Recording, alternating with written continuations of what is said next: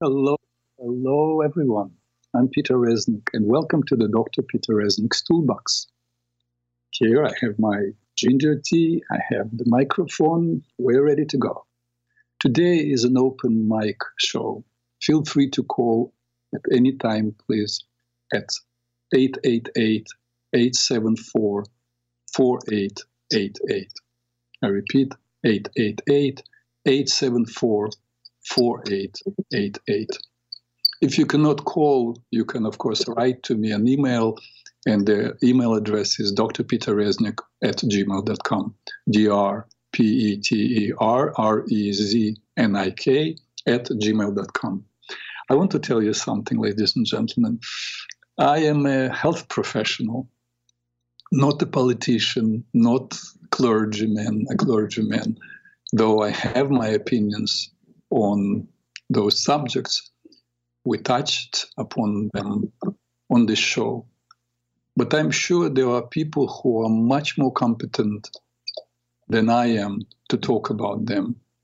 On politics here, on PRN, there is Gary Null, there is Peter Breggin Hour. Uh, probably there are others, I just don't know who are they are. I didn't watch all the shows. Uh, I would welcome more questions on issues of health and healing. That's where I believe I can be most useful. Uh, I think uh, you're uh, underutilizing me, frankly. Uh, if you do have questions, if you're struggling, if you are not comfortable giving your name, you can make up some name. But if you have questions, we remember regarding uh, emotional challenges or physical problems, which means, regardless of mod- what modality you choose to work um, through uh, dealing with physical illnesses, whether it's cancer or uh, a food problem or, or a stomach problem, you choose whatever modality you choose uh, but if it's uh, a physical approach, if it's conventional approach, you are dealing most of the time with the symptom.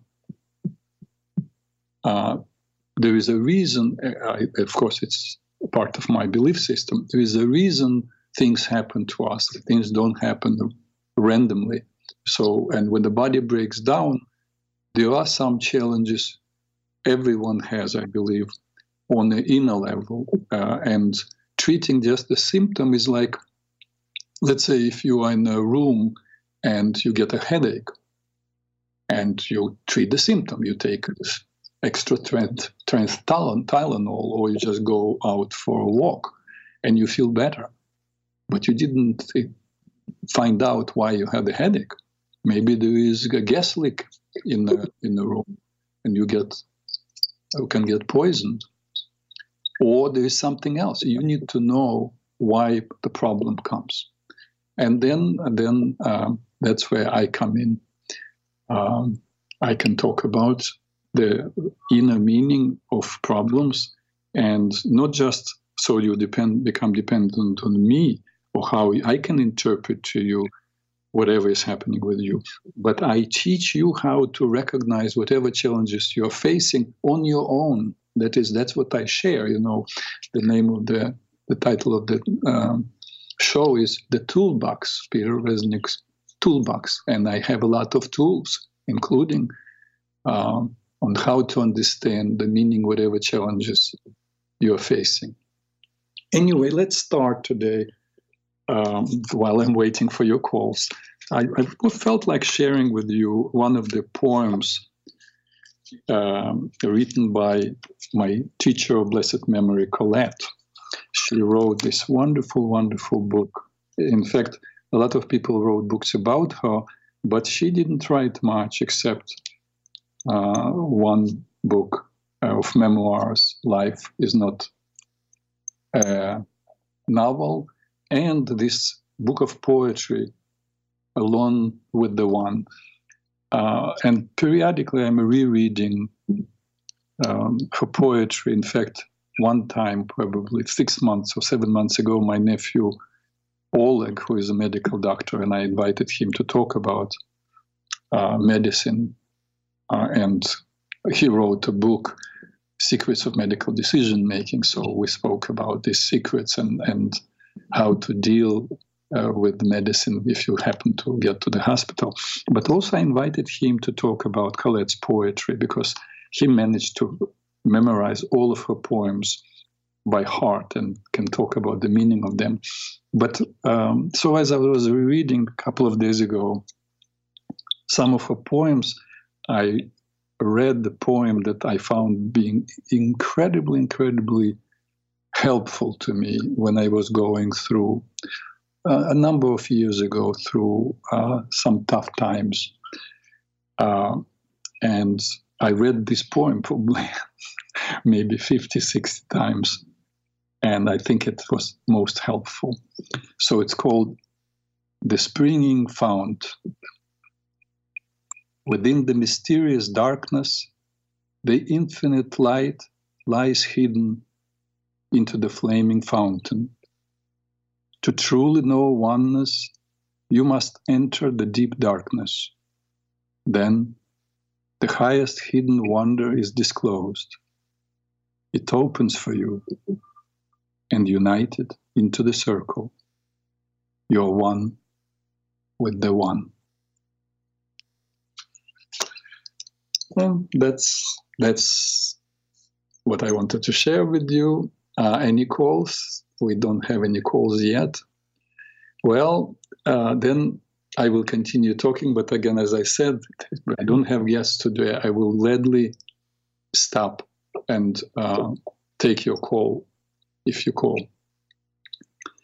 Last week, I started responding to Ray's question. The Ray, gentleman, sent me an email, but I, I only started, I did not finish. And during this last week, he sent me another question, which also is a very good question. So let me go step by step and try to answer Ray's questions. So the, the question that I did not address uh, was the question Do you believe that Genesis 1 is a literally true story of creation? Well, it's a very legitimate question, Ray. Um, and of course, so so many, probably millions of people question that. How can it be possible? We have modern science, and we have um, dinosaurs and, and that we find and um, skeletons that are the uh, carbon analysis shows that they are 50,000, 100,000 year old. So how how can it be that the um, world is 5,783 years old? That's according to Genesis. That's where we live now. In that's a Jewish calendar, and it's year 5783. Uh, and because when Christianity uh, spread around the world, um, I don't remember in what century the time started being accounted from the time what they call um, by the, the, from the birth of Christ, I believe, and that is um, we have one year, two and so on. And now we have the year 2023. They call it BC, before, um, uh, or AC, uh, after Christ, or anything that happened before that is BC, before Christ. And of course, Hebrews uh, call it BCA, uh, before Common Era, or CA, Common Era. But basically, both um, Christians and Hebrews and Muslims uh, accept uh, what we call the Torah, um, or the Hebrew Bible, the five books of Moses, as a holy text. But how can you, and uh, Ray, I understand, how can you reconcile this idea that the, the world is 5,783 years old and all the fossils that we find? So let me try to answer you. Um, first of all, as of 2013, using the latest models of stellar evolution, the estimated age or, uh, of the oldest star that we know is about 14.5 billion years old. So somewhere 14 and a half to five billion years old. So how can we how can we understand it?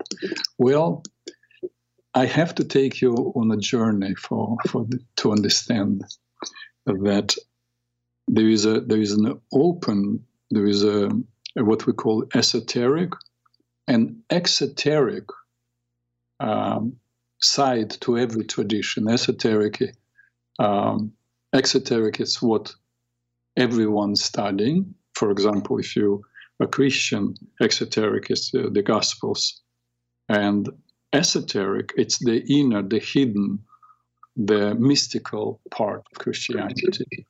So the same thing in Judaism. There is a esoteric, and that's exoteric, as and that's the the Torah, the five books of Moses.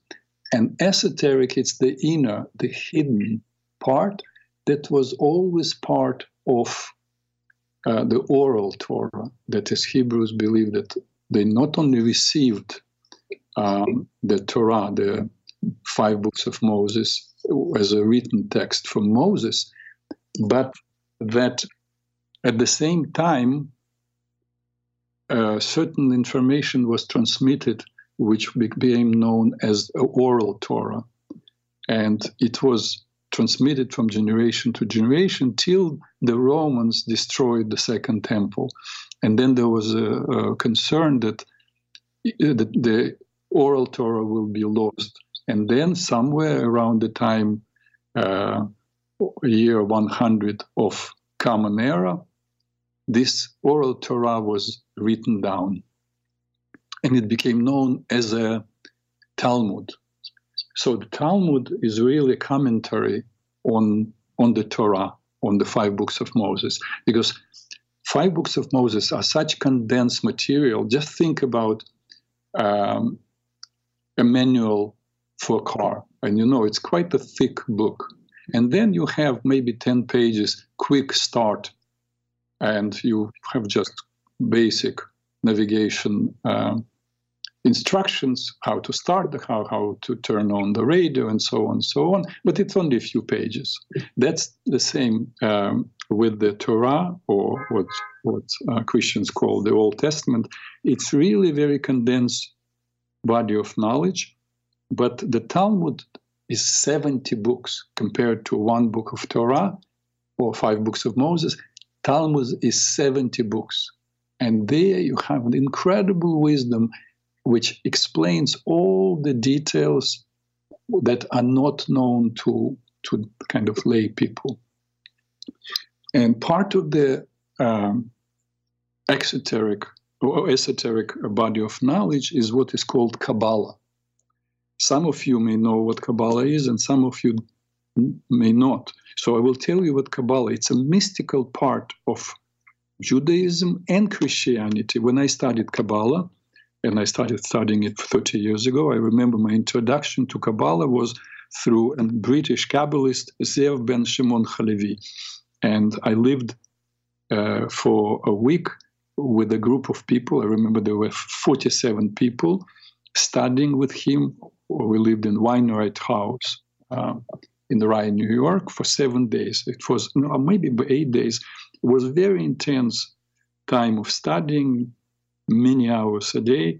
And in fact, there were 47 people, 20 Jews and 27 non Jews. And in fact, the man who, with whom I um, shared the room uh, was a Catholic. And then after this um, study that he did with Zev Ben Shimon Halevi, and of course, he studied for years his books before Halevi came to, to America to teach this course.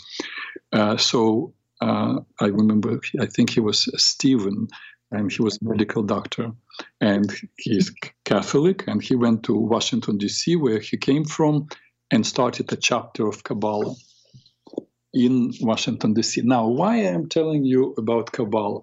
Because Kabbalah has the key, or the answer to what Ray asked. Is that true that the that the world exists only less than 6,000 years. So I have, I'm holding in front of me a book called The Path of Kabbalah, written by David Sheinkin. Uh, he was a medical doctor, psychiatrist, but also studied Kabbalah for many, many years. And he wrote, and, and he had access to various Kabbalistic texts. And he wrote a book um, called Path of Kabbalah. So I want to read to you um, just maybe a little less than a page. He explains a lot uh, about um, various aspects of the teaching of, of the Torah, but here he has one chapter called The Age of the Universe, the Secret Teaching. Here we go. How can we reconcile Genesis 1 with modern biological and cosmological evidence? Kabbalists believe that such a resolution has long existed, indeed, since the very inception of the Bible. It was part of the hidden aspect of the Jewish oral tradition, and it remained oral for millennia. However, approximately 700 years ago, the Kabbalist Rabbi Isaac of Akko, Akko is, is in northern Israel, wrote down this ancient teaching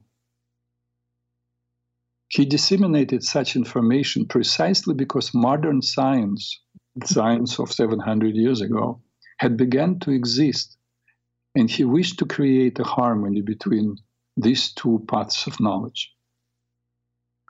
Rabbi Isaac's explanation is not difficult to grasp, but we must grasp it in a step by step process. He attributed this teaching ultimately to Moses himself at the Mount Sinai. The key is the Psalm 90, written by Moses.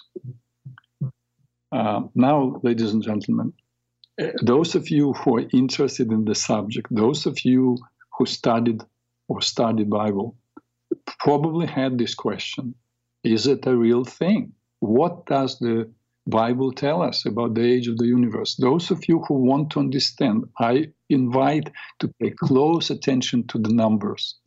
And if you even jot them down, if you write them down, and then you can use a calculator, and you will see that the Psalm 90, and you know you know the book of Psalms, it's the most popular book after the Bible.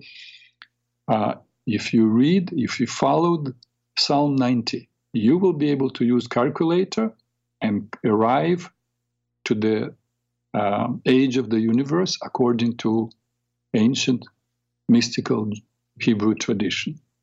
Okay? Here we go. The 90th, 90th, 90, not 19, 90, 90th Psalm says quite explicitly that a God dash day corresponds to 1,000 man years. Verse 4 declares, For a thousand years in thy sight are but yesterday. Okay? Kabbalists teach that there were seven cycles of creation. Each cycle of creation is seen to have lasted thousand, a thousand years, a quote, um, man years. We are now living the seventh cycle.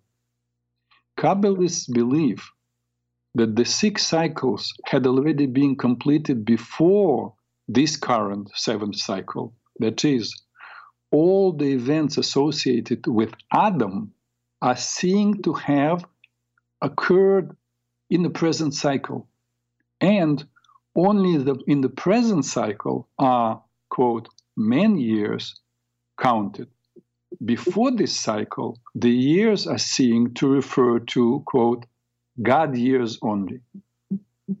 Since six cycles have been completed, each comprising 7,000 years, that corresponds with 42,000, quote, many years, we have already related how the 90th Psalm explains that one man year equals to one uh, God year, God day. Therefore, one God year equals to 365 150,000 man years. So if there were 42,000 God years prior to Adam, six cycles of 6,000 each year, that indicates the figure of 15 billion 340 million 500,000 years. Remember, over 700 years ago, Rabbi Isaac wrote that the universe that old. So I, I, will put aside now the page, the, the book. Just, ladies and gentlemen, think about it. 700 years ago, Rabbi Isaac, and, and the manuscripts exist, said that the universe is 15 billion years old. Now, if it was just taken from the air, why didn't didn't didn't say the universe is five million years old, or three million years old, or 50 million, or 70 million, or a billion, or two billion, or 70 billion? Of all numbers, he comes up with 15 billion years. So, and it's all based, as as you heard, you know, a first time when I, frankly, when I heard it, it's kind of I was doubting, and then I took a calculator and I started. Uh, and again, you can do the same thing. Take the uh, book of Psalms, find 90th Psalm, and do calculations, and you will find that that's absolutely accurate. So, Ray, I hope I answered your question. That's how. So we are to- when we're talking about this 5,000 years that Genesis 1 speaks about, this is about this last cycle, uh, and it's from counted from the birth of Adam there are many wonderful things you can learn. Again, um, while you are attempting to reconcile uh, the the five books of Moses and, and the oral Torah, the Talmud, with present science. It, it's such a fascinating subject. I'm not going to talk about it. I will just refer you to a book. For example, the number of stars in in galaxies. You know, people were looking at the stars and counted approximately, depending on where they were standing, whether on the mountain, in the mountains or plains, between four and seven thousand stars. That's all they saw till Galileo Galilei invented the telescope, and he saw there were many more.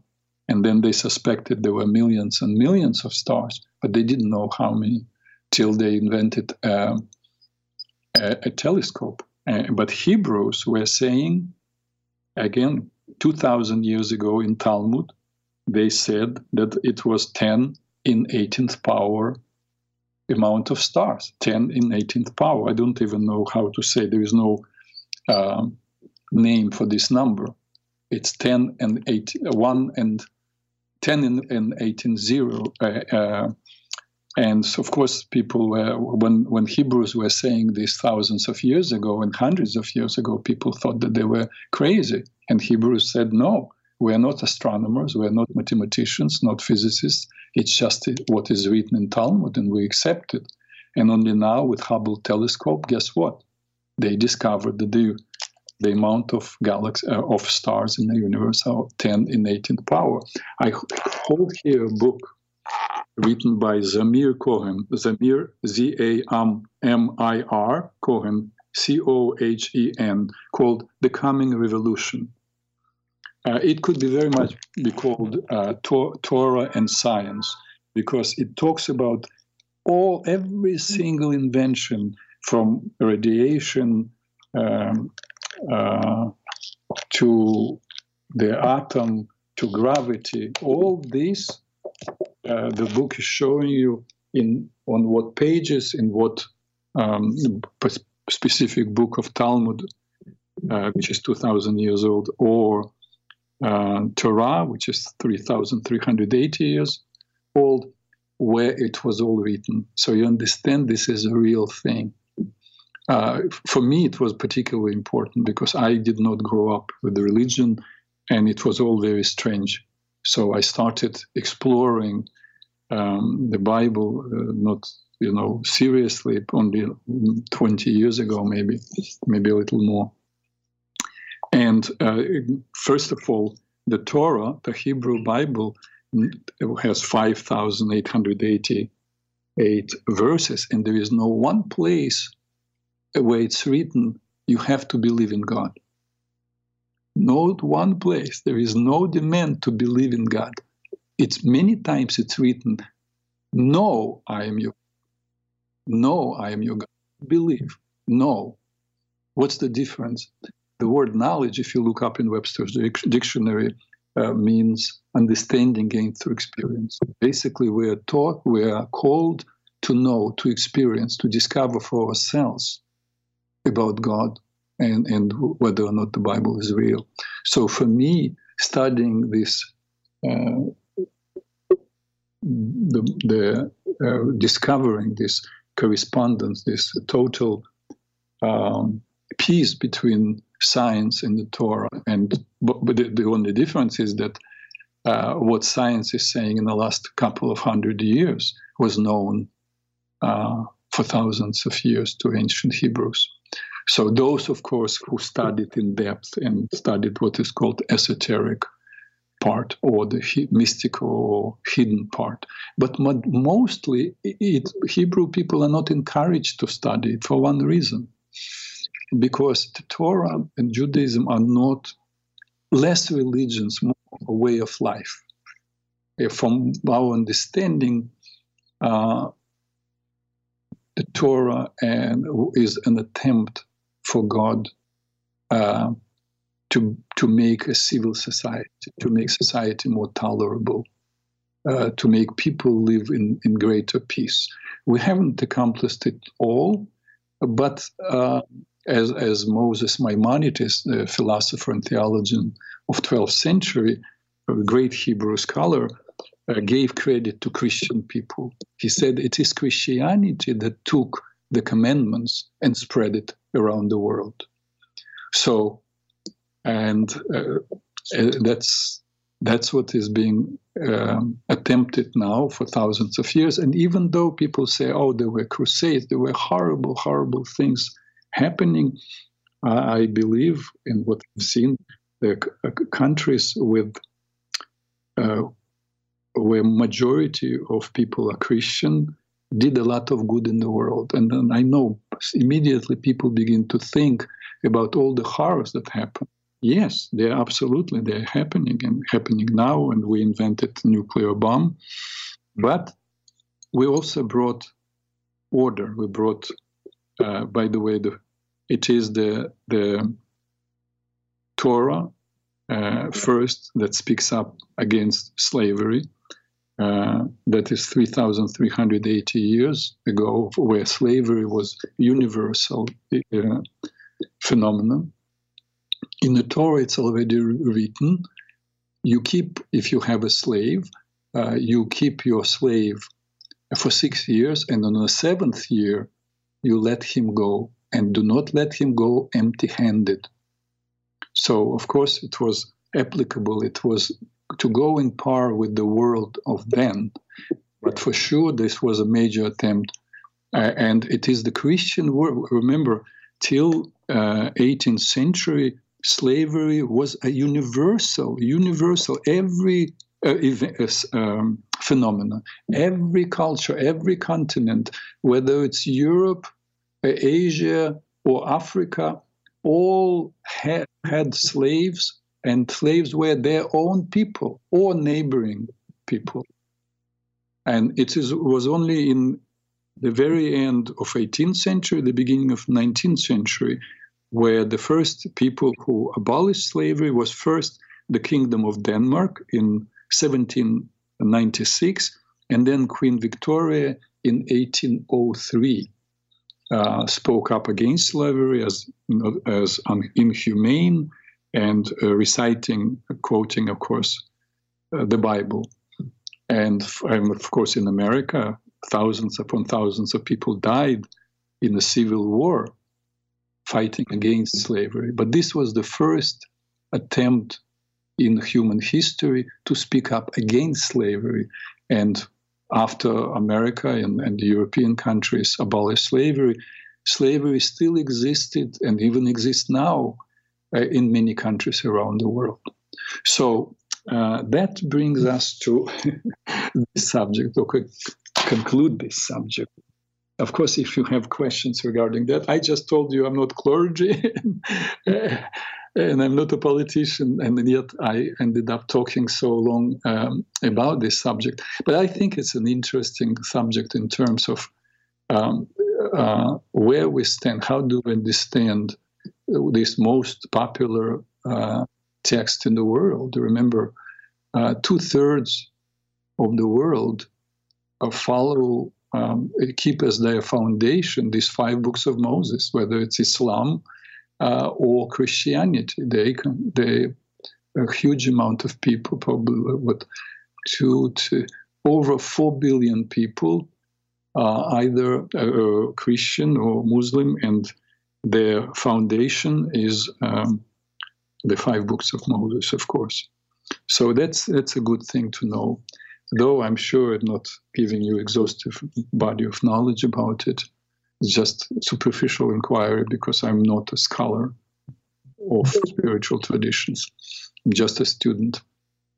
Anyway, let me now let me finish up with Ray because he asked another question, and and the question was, um, and here that, that he asked this week.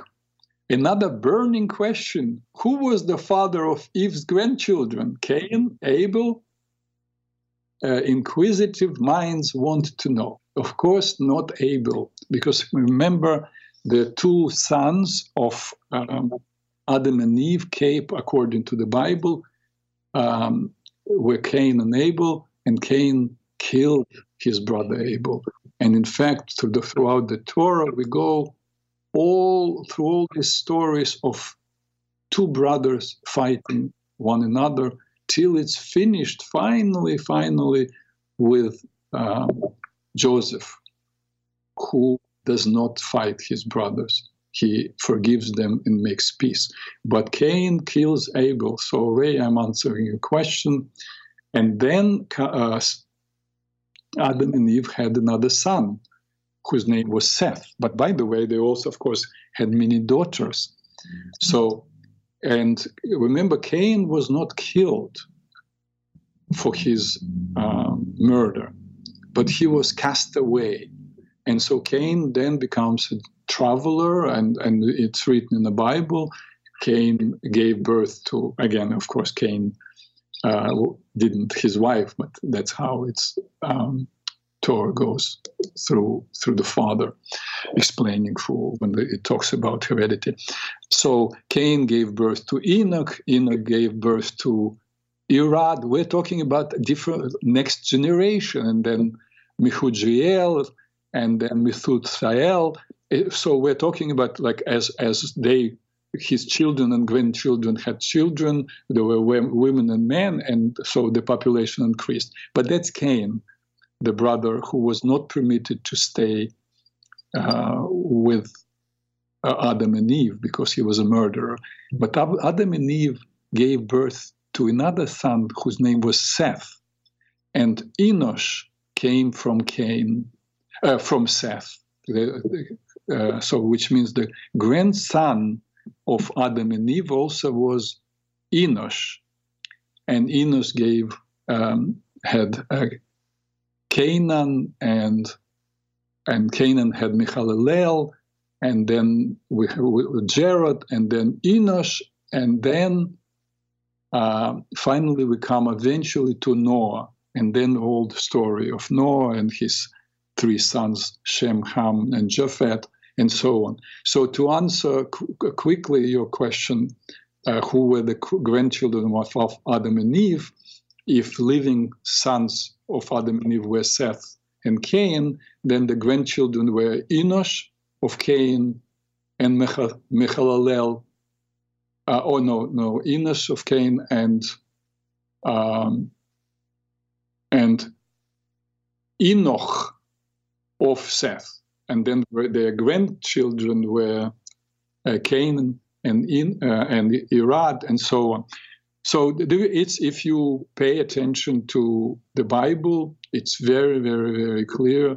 It for some reason, the Bible uh, chooses to tell uh, this uh, genetic line very, very clearly. You can find the name. Most of the time, when people begin to read the Bible, they just skip. That's too confusing. Me too. That's what I've done.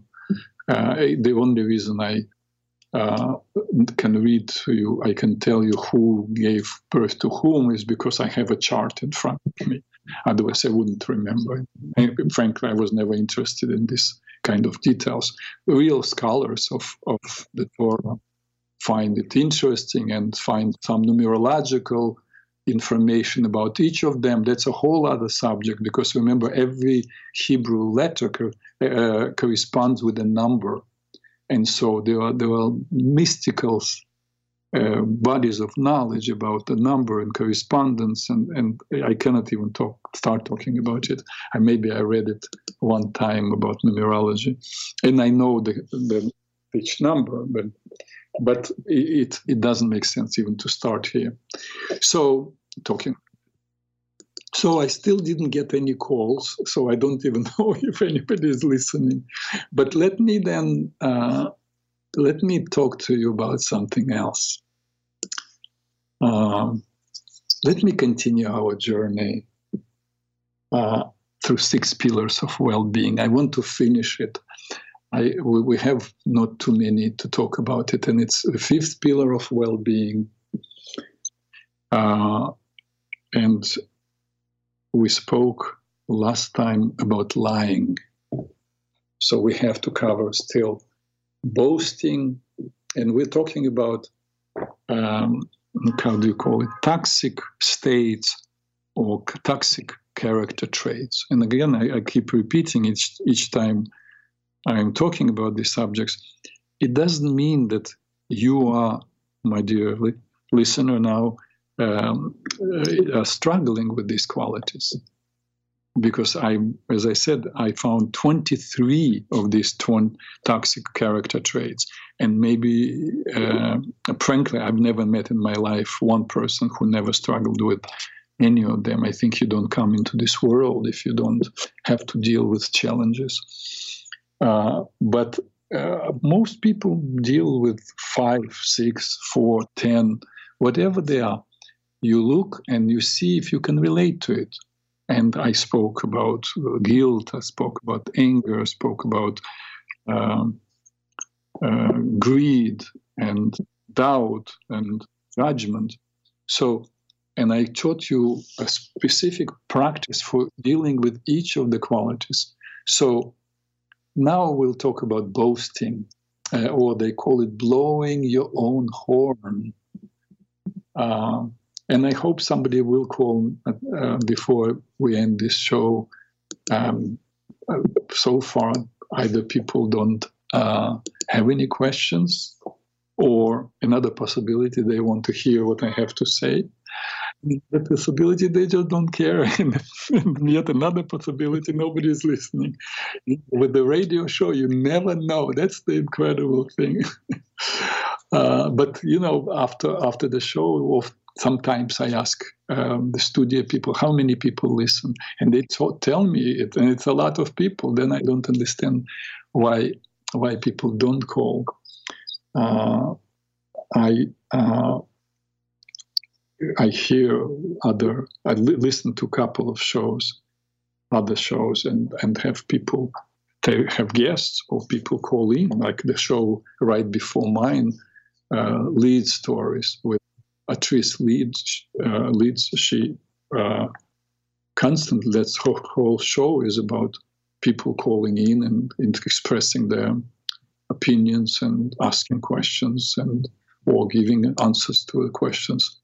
So you know people can call, but I I still did. I'm still mystified. I don't know why people don't call on the show.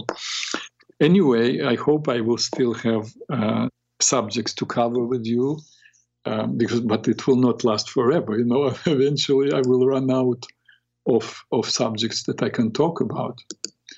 Uh, so boasting. Boasting is really an offshoot of approval seeking. I also spoke about it, uh, approval seeking.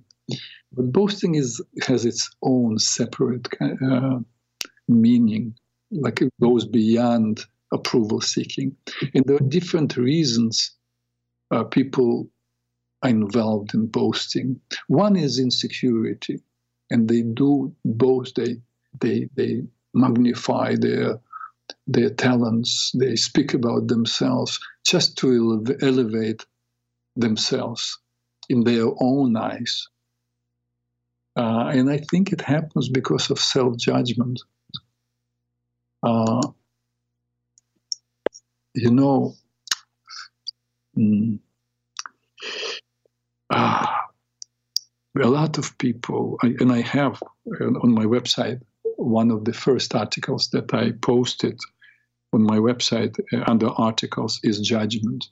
I think people are judging themselves so harshly uh, as as being deficient. Something is not right, and it's because mostly because they compare themselves to others. But you have your unique path. There is no other human being on the planet like you. There was never a person like you, never will be. You have your unique place the universe waited for you to come into this world and do your own thing and affect other people around you. You can only do your best and make your mistakes. And once you recognize the mistakes you made, you correct mistakes. But I believe, and, and it's what I learned from my uh, relationship with the spiritual traditions, is that one of the main purposes is to climb the ladder of yourself, to become the best you can be, not better than you are. And if somebody cannot appreciate you for who you are, then they're not they they're not your friend or they're not your lover. They don't they love they appreciate you for something, maybe for what you are boasting about. Maybe you uh, magnified yourself and look better uh, in their eyes and in your own eyes. But remember, then they love somebody else. It's not you. Just like I spoke last week about lying. Would you want to be with someone? Just the, the most horrifying image It's like, for example, if you're intimate, if you're in bed with someone, uh, making love to the person, and you know 100% that while you're making love to this person, this person is thinking about somebody else. How would it feel? I, I mean, for me, it would be terrifying, you know, really. It's better not to have this relationship. But that's what happens when you blow your own horn, when you portray that you are somebody else. That person may love that somebody else. It's not you. So the best is, and I, I found, frankly, in my experience as a person and also as a therapist, you know, I've been talking to people for 45 years. I found that more men boast than women, um, perhaps because they have more courage to be themselves and to speak up and tell them uh, men how they feel. Um, maybe for other reasons, but maybe because of the pressure the society put on men to perform, to be providers, at least in the past, to be defenders. There is a certain standard that is created, and so men have to live up to that standard. But I definitely have seen men uh, boasting more than women. And I have to say to men who have a tendency to boast that again, it's from my experience of knowing women uh, personally and and as a therapist. Women are so beautiful, they're so forgiving. Women are much more forgiving than men because more men more uh, I have to say a little more superficial men uh, the, the, even the way they get attracted to women, they before anything they they're attracted to appearance. A woman is attracted to a man's heart. She may not find a man not uh, so interesting, not even notice him, but then she hears him speak or he he does something and it touches her heart. And then he becomes beautiful to her. And i'm not saying that every woman is like this but i found a lot of a lot of women they're very forgiving of men of men's insecurity of men's weaknesses. As long as men are honest with them and devoted to them women are very forgiving. But men are not forgiving of themselves and so that's why this boasting is needed. So that's about insecurity. The second reason I think pe- people uh, boast uh, it's it's to gain profit, uh, to gain control, to gain power, to scare the other person or, or people. That's more like you know you've seen apes one after the, the, if if there are two apes that are uh, quarreling and maybe they have a female that both of them want to be with they they boast. They begin to hit themselves in the chest and they show their power. Basically they're uh, saying i am stronger than you. I don't even don't even start fighting with me. And in fact i saw a couple of i love this um, YouTube's now, and it used to be a nature channel and history channel I used to watch, but now mostly um, YouTube's. They, they, they say, zoologists say that most of the time when two apes, big, big gorillas, are confronted in the wild, confronted, confronting each other, and they like hit themselves in the chest and scare each other. Most of these fights end without a real fight. One eventually gives up and runs away because he feels uh, that he he can be defeated. And the reason they somehow developed this of, of running away and one boasting better than the other or showing greater power, because if every confrontation would end up in, in real fight, they would they have such power that they would be hurt and possibly killed both. Because in the wild, you know, there is no hospital, so uh, they could damage each other to such degree that both would become incapable and, and basically die. So, uh, so that's to gain control and profit. Uh, and that's that's regretful. But notice if you note if you have a sense that you, either of this insecurity or to gain control, and it is an issue. A little later, I will give you tools of how to deal with it. The third, the third actually uh, is connected to to the second one. It's gain control uh, the third one is people boast because of fear. They are afraid to, to be seen weak, to be seen as incapable, and so they make up stories. The, the another reason is self promotion. Uh, is is to basically, uh, let's say, business. Uh, people magnify their accomplishments to to impress and and to basically then it's like to steal because you're promising more than you can deliver. You know i know some uh, some people take someone's business uh, say that they can. In fact i wanted to buy a car uh, and there was like last year it was difficult to get a car. Now new car or used car it's just difficult because cars were not available and i called somebody and and the person said oh i do it all the time every week I, move cars blah, blah, blah, blah, blah. because uh, I, and i thought that it would be faster than going to um, car dealership and he promised within a week there will be a new car. And he is what is it called? I don't know how they're called. They're like agents who get cars. Um, and uh, he promised the car did come right away, uh, like within a week. So that's boasting for for self promotion and again gaining uh, some kind kind of benefit. Another reason for boasting is um, fear of abandonment.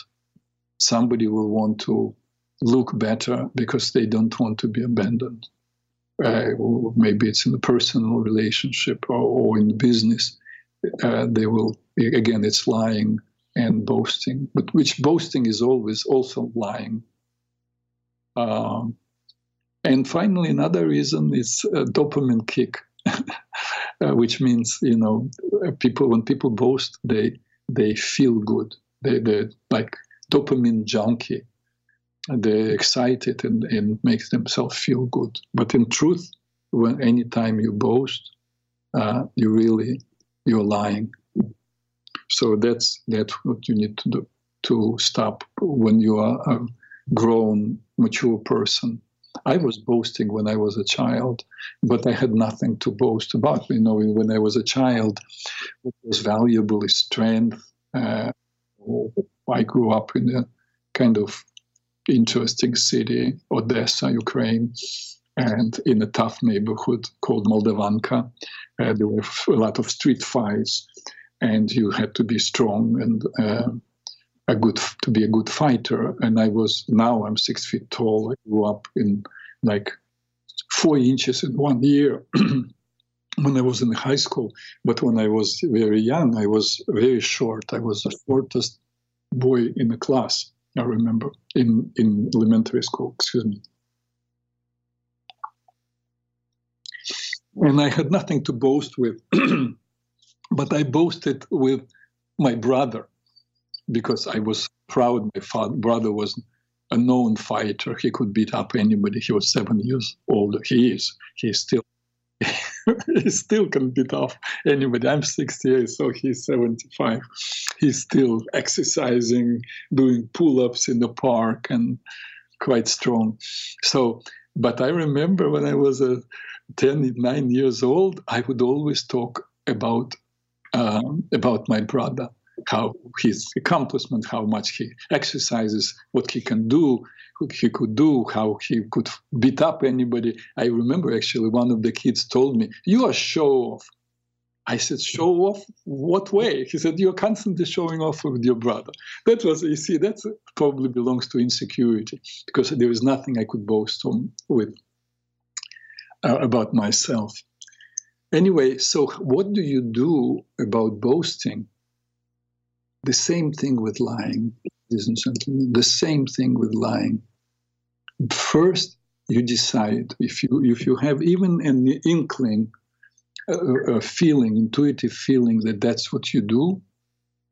Uh, it's so important to get rid of, particularly that people who are intelligent, most of the time they can catch you. They understand you're boasting and either they kind of don't take you seriously and if they love you they just feel sorry for you. Those who truly love you they tell you this and you have to listen to them. If somebody tells you friends tell you good friends that you're boasting you're showing off it's very important to stop it. In fact you know we spoke about the bible in the first part of our show. Uh, of all qualities the most valuable quality of all of all is uh, humility. It's opposite to boasting, because in the Torah it's written at one point um, God says Moses, the most modest man of all, not the most courageous, the most brave, the most uh, smart uh, and powerful. No, the most modest man of all the most humble man of all. So humility is a very important quality. So, um, and that's that's all. Uh, yes, how do you stop? You become a watcher. You become aware of when you boast, and anytime you catch yourself, you simply say, and this is like like I with lying, you say, "Oops." And if you if you're in the middle, you can say oh, that's not important. Or if you already boasted, that's become aware. And if you uh, if you have the strength, the courage, you can correct yourself. No, you can say I exaggerated. So the more you interrupt yourself from boasting, the more you will find it will be easier for, for you to do it. And the faster, the faster you will be able to recognize that you are actually boasting. And eventually the time will come, you will be able to catch it early, just when you're about to begin to boast, and you will be able to say, oops, I choose not to. Uh, I think I was giving you in the past uh, some exercises from the WIT that I developed. WIT is will integration training, uh, where you train yourself to be aware of your actions and to be responsible for the actions. And one of the exercises, if you remember, I gave you was doorknob, which means each time before you go out uh, or into a room, there is usually a doorknob. And as you go, just before you touch the doorknob, you pause for a second in your and in your mind you say doorknob. What does it do? It interferes between it. It uh, separates your impulse to, to grab the doorknob and action, and action, actual of taking it. You pause. So you learn to pause. You become aware of your actions, eventually you become aware of your thoughts. And if you have the impulse, the thought of lying or boasting, you, since you practice this doorknob, it's easier for you to interrupt uh, boasting and lying. Anyway, ladies and gentlemen, our show is coming to an end and nobody called. I hope you write an email or emails to me because I want to get feedback uh, about this show and I would love to hear from you. Just if you want me to talk about some subjects that you want me to bring up, just like I spoke, and I hope I fully answered Ray's question uh, regarding the the Genesis. So I will be happy to do that too. As I, I take time, I look. I like I like touching on many subjects. So but it's it would be probably the best if you ask questions regarding uh, regarding health and healing because that's what I my specialty is. So, but for now, I will be saying goodbye to you. I'm looking forward to having your attention a week from now. It will be, unless somebody asks me super important questions, uh, we'll have another um, show of open mic, and I hope then somebody will call. I wish you a wonderful week. Uh, enjoy your life, be happy. Peace to all who want to live in peace.